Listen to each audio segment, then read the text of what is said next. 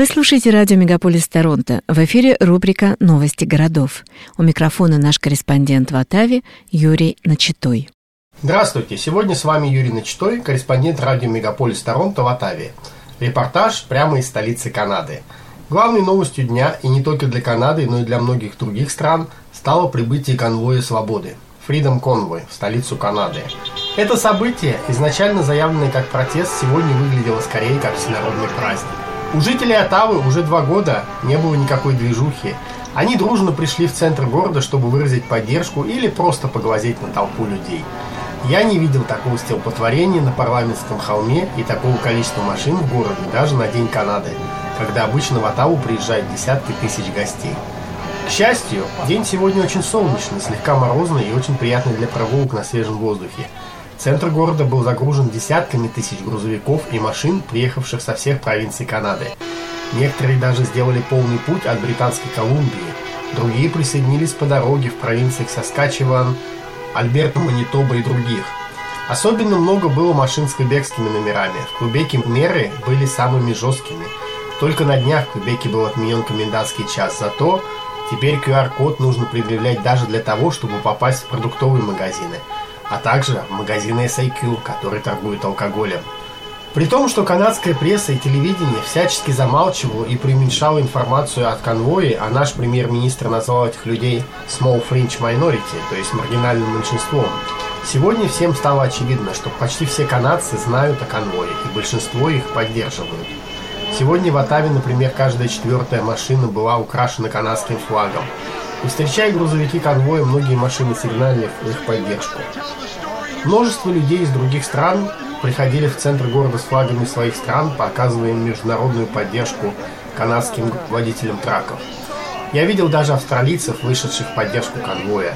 Вы, наверное, знаете, что Австралия была страной, где ограничения были особенно жесткими, а сейчас конвой, аналогичный канадскому, организован во многих странах Европы, а также в Южной Америке. Но, безусловно, канадский конвой, где только официальный список записалось более 100 тысяч водителей, он самый внушительный. Наверное, были недовольны протестами, и, скорее всего, не все жители даунтауна были рады такому шуму и загруженным дорогам.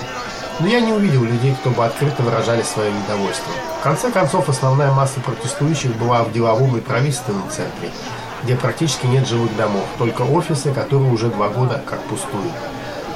Несмотря на то, что в центре было много полиции, полиция взяла себя очень дружелюбно. Полицейские помогали организовывать движение толпы, и в конце дня мы даже получили отчет полиции Оттавы, что за весь первый день не было ни одного серьезного нарушения и ни одного ареста. По мнению многих экспертов, организаторы очень грамотно подобрали время для протеста. Сейчас последняя волна пошла на спад, переболели почти все, как вакцинированные, так и невакцинированные. И сейчас все с нетерпением ожидают рекомендаций специалистов по снятию ограничений. Если правительство сейчас будет следовать этим рекомендациям, оно будет выглядеть слабаками, пошедшими на поводу of fringe minority. А если ограничения будут сохранены, оно будет выглядеть самодурами, не считающимся с мнением ученых. Это называется цукцванг. Интересно, что Трюдо, узнав о том, что конвой приближается к Атаве, поспешил самоизолироваться, хотя и заявил, что его тест был негативным. И да, ему было чего бояться. Главным требованием протестующих были лозунги «Свободу», «Верните нам нашу прежнюю жизнь», а также «F. Трюдо». Изначальным требованием организаторов была отмена требований обязательных уколов для трак-драйверов. Но по мере движения конвоя из Британской Колумбии через всю Канаду к парламентскому холму конвой стал необычайно популярным и для множества канадцев, а подавляющее число из них уже полностью вакцинировано – Конвой стал возможностью выразить свое недовольство ситуацией в стране в целом.